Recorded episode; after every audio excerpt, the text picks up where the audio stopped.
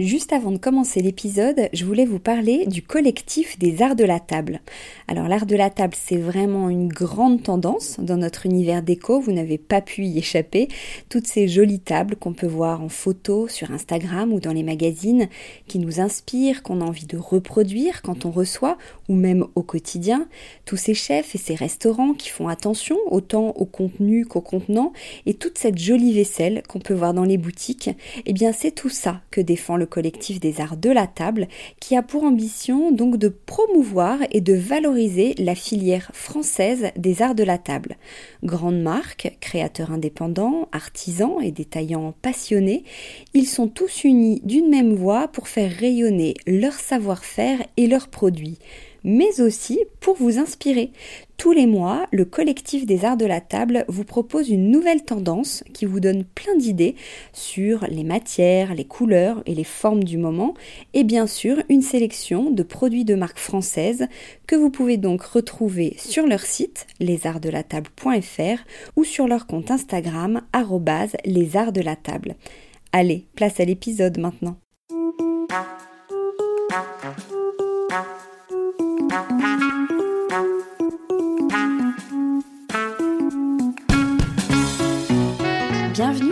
Le podcast qui parle de celles et ceux qui font la déco aujourd'hui. Je m'appelle Hortense Leluc, je suis journaliste déco et à chaque nouvel épisode, j'invite à mon micro des pros de la déco. Ensemble, on peut parler savoir-faire, inspiration, tendance, actu, idées déco, envers du décor. Bref, on papote et on enregistre car ici la déco, ça s'écoute. Si vous venez juste de découvrir cette émission, j'espère qu'elle vous plaira. Sachez qu'il y a déjà plus de 80 épisodes enregistrés avec de nombreuses personnalités passionnantes et plein d'autres formats aussi sur des thématiques bien précises. Pour suivre tout ça en photo, vous avez Instagram, bien sûr, décodeur, et petite nouvelle, la newsletter. N'hésitez pas à vous abonner, à m'écrire, à partager, bref, à faire vivre ce podcast qui n'existerait pas sans votre fidélité. Allez, c'est parti. Bonjour à tous. Il y a quelques jours, j'ai enregistré une émission sur les tendances déco. Je le fais tous les six mois maintenant à chaque nouvelle saison. C'est toujours des formats courts. Sauf que ben, la dernière, celle sur les tendances automne-hiver 2023-2024, je sais pas, j'avais plein de choses à dire. J'ai voulu prendre le temps d'expliquer. Moralité, elle dure une demi-heure.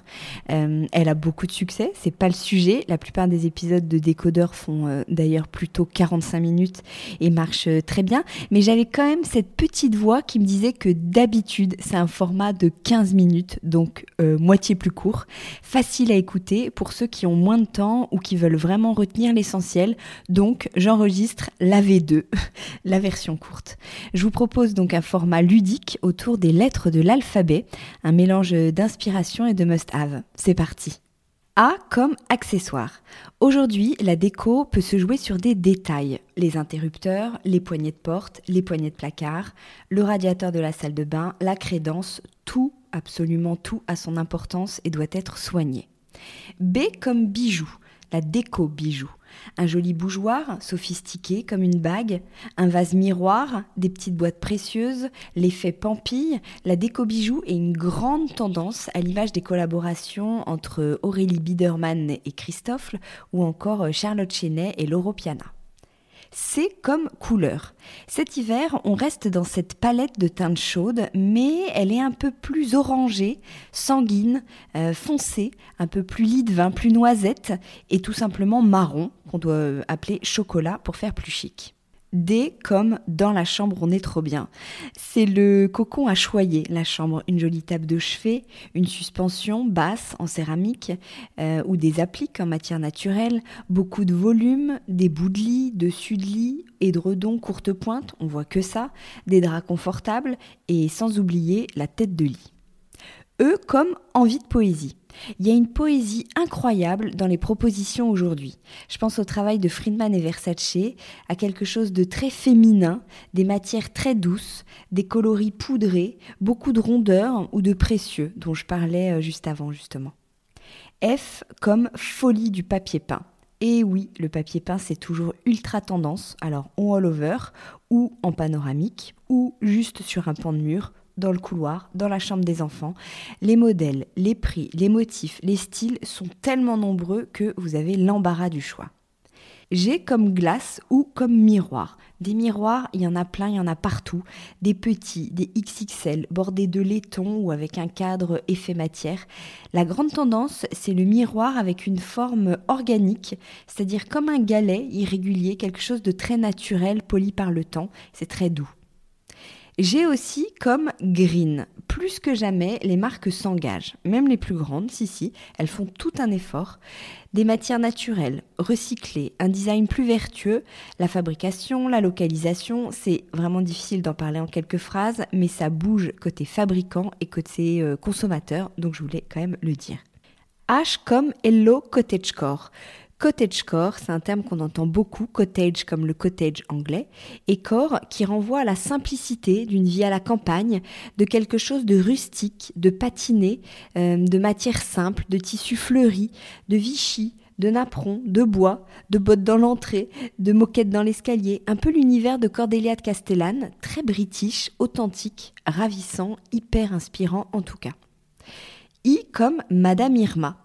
Les symboles astrologiques sont partout, euh, mais aussi les soleils, les lunes, les croissants, les bondieuseries, les signes religieux détournés, les broderies précieuses, mais aussi les cartes, le tarot, bref, le sacré, le mystique, investissent maintenant le monde de la déco. J comme joli bois, que ce soit du bois brut, des grandes tables en bois, des chaises rustiques, costaudes ou plus sveltes scandinaves, du bois clair, du bois foncé type noyer ultra tendance, du bois sculpté, tourné, poli, magnifié, bref, du bois, en voulez-vous, en voilà. K comme cosy. Ok, j'exagère, mais le C était déjà pris. C'est pas nouveau, mais c'est toujours très présent le cosy. Des formes enveloppantes, des canapés aux angles ronds, des tables basses ultra courbes, des formes boudins, des poufs, du moelleux, du volume, bref, du confort, de la rondeur et de la douceur encore cet hiver. L comme luminaire. Ils sont incontournables pour une déco réussie. Alors cet hiver, c'est la forme tube qui s'impose, pas forcément le néon, mais cette forme tubulaire qui va venir créer des lignes graphiques dans l'espace ou sur les murs. À l'inverse, beaucoup de grosses boules aussi et euh, des petites lampes bijoux en complément, des petites pépites qu'on disperse pour gagner en style et en lumière. M comme Mexique. Bon, c'était plutôt l'année dernière pour les plus pointus d'entre nous, mais ça arrive encore dans les boutiques. Des couleurs, du folklore, des matières naturelles, de l'artisanat, un esprit hacienda aussi, bref, quelque chose de très joyeux et de muy caliente aime aussi comme métal. Alors ça, c'est plus froid, mais on le voit beaucoup justement réchauffé avec du bois ou alors tout simplement en finition pour des pieds de meubles, euh, la structure d'un fauteuil, des lampes ou alors carrément assumé, le Graal étant une bibliothèque tout en métal. N comme nu. Des silhouettes de femmes au crayon, des visages, des corps. C'est un thème qui est bien installé et qui était arrivé d'ailleurs en même temps que l'art s'est démocratisé dans sa globalité. Il y a beaucoup de petites galeries en ligne qui ont fleuri, qui proposent des jeunes artistes, des affiches, des photos encadrées, des œuvres anciennes. Bref, les murs ont interdiction de rester vides ou neutres. O comme objet chiné. Alors la seconde main, le vintage, la brocante, il n'y a rien de plus tendance. Non seulement parce que c'est mieux que la consommation, que la surconsommation, mais surtout parce que ça raconte des histoires. C'est une manière de se créer une déco ultra personnalisée et assumée, c'est vraiment un véritable art de vivre. P comme paravent. Alors le paravent, il vit sa meilleure vie en 2024. Il y en a plein. Ça permet de s'isoler, de camoufler, de cloisonner, ou décloisonner aussi vite, d'être déplacé facilement, d'arrondir les angles, bref, ça permet de moduler euh, l'espace sans tout transformer. C'est ultra chic et tous les modèles sont plus beaux les uns que les autres. Aussi comme petit meuble. Le bout de canapé, c'est devenu l'indispensable dans un salon. Euh, c'est une petite table d'appoint, genre 40 euh, sur 40 cm, qui est ronde ou carrée, ou un petit pouf, ou un petit caisson qui servira aussi de tabouret, de repose-pied pour poser un café, un bouquin, le décaler pour l'apéro, les accumuler. Bref, un bout de canapé, comme son nom l'indique. Q comme cuisine semi-ouverte. Là aussi, j'exagère, mais vous avez compris, le, C était pris. À la question qu'on me pose souvent, euh, cuisine ouverte ou cuisine fermée, cette année j'ai la réponse. Je dirais qu'on voit beaucoup chez les architectes de cuisine euh, semi-ouverte, c'est-à-dire une cuisine ouverte, mais non pas en grand comme ça sur le salon, mais sur la salle à manger. En gros, une grande cuisine dînatoire et plus loin le salon. R comme rayure. J'en parlais l'autre jour sur Instagram, la grosse rayure, bien large, celle des parasols de nos étés, est hyper à la mode. Pour le canapé, pour un abat-jour, des coussins, du linge de lit et même du papier peint, on y va, même en hiver. Surtout en hiver d'ailleurs. S comme la déco s'amuse.